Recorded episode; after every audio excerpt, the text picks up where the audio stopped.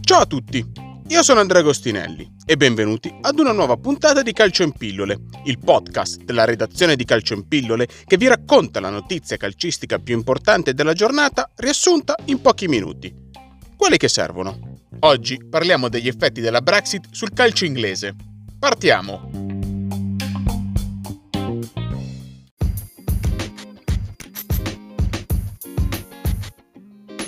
Il 1 gennaio 2021 il Regno Unito uscirà dall'Unione Europea. Gli effetti della Brexit avranno ripercussioni anche sul mondo del calcio, dato che le società britanniche non potranno più tesserare liberamente giocatori stranieri. Le nuove direttive sono state riassunte in un documento studiato da Football Association, Premier League, English Football League e approvato dal Ministero degli Interni. In Premier League ogni club potrà comprare al massimo 3 giocatori stranieri under 21 a gennaio e un massimo di 6 under 21 stranieri per l'intera stagione.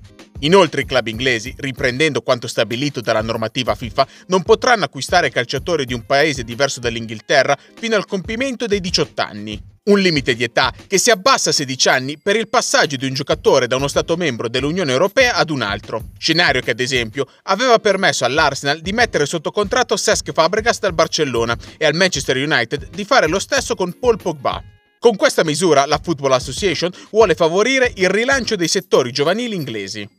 La più grande novità però riguarda il Governing Body Endorsement, ovvero il permesso di soggiorno lavorativo che sino ad oggi solo giocatori provenienti da paesi esterni dall'Unione Europea dovevano richiedere e ottenere per giocare con un club inglese.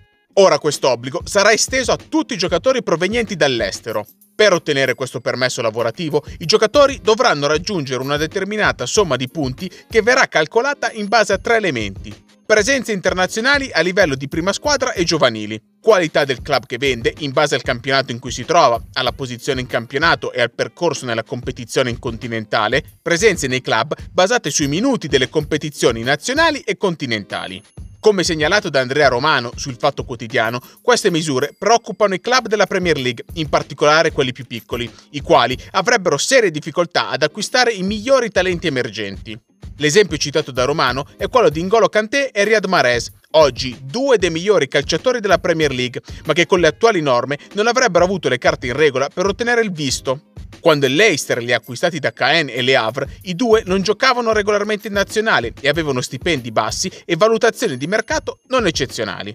Questo accordo, come segnalato da Calcio Finanza, entrerà in vigore dal 1 gennaio 2021, ma sarà implementato nel corso della prossima sessione invernale di calciomercato e completamente rivisto prima della finestra di mercato dell'estate 2021.